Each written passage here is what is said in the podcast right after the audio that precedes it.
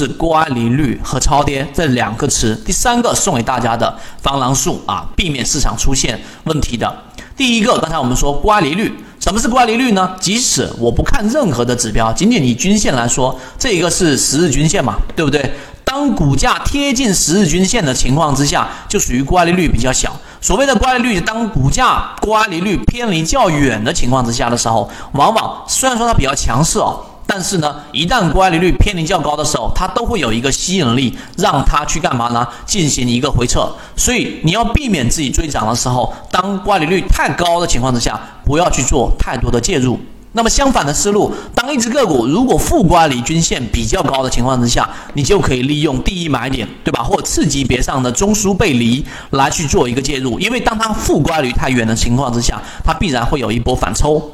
这是第三个点当中的第一个乖离率，大家有这一个概念在里面。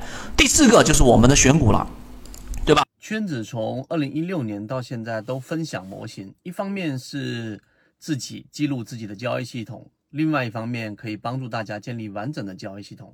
系统进化模型可以一步关注泽西船长公众平台。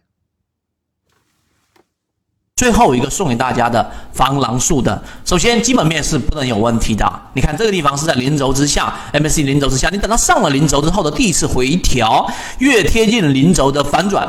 这个地方反而是你介入的一个好的位置，这一个是提醒刚才说的第二点。那么我们选择的原因是什么呢？就是随手突破里面的这一个蓝色区域，或者是海洋寻底。那有人说我没有这个指标怎么办呢？你其实可以编辑一个指标，那或者说你自己去做一个考核，什么意思呢？以低点每一根 K 线的低点的这个呃加权二十日的均线作为下轨，一旦跌破下轨。